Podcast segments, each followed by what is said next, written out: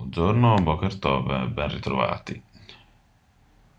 In evidenza il tema dei, dei, migranti che da giorni stazionano al largo della Sicilia, critiche all'operato di Roma sono arrivate anche in sede europea, non si prova soltanto sconcerto perché in uno Stato di diritto il governo dovrebbe piegarsi alle leggi, siano esse nazionali o internazionali, si prova anche vergogna senza che conti il fatto che in materia l'Italia non sia solo a mostrare insofferenza per le leggi e per le esigenze umanitarie, l'opinione espressa sulla stampa dall'ex giudice della Corte europea dei diritti dell'uomo Vladimiro Zagrebelski.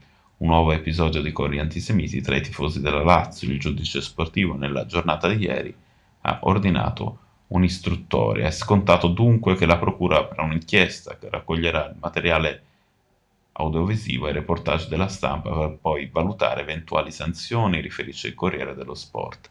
Vergogna, purtroppo non c'è altra parola per descrivere i cori antisemiti pronunciati nel derby dell'Olimpico, si legge sulla Gazzetta. Il 10 novembre del 1975 l'Assemblea generale adottò la risoluzione 3379 in cui si sanciva che il sionismo è una forma di razzismo ci vorranno ben 16 anni per abrogarla, ma il suo spirito sembra alleggiare ancora nel palazzo di vetro, e quanto si osserva sul foglio a proposito della contrarietà alla definizione di antisemitismo dell'AIRA, espressa dal relatore speciale dell'ONU sul razzismo.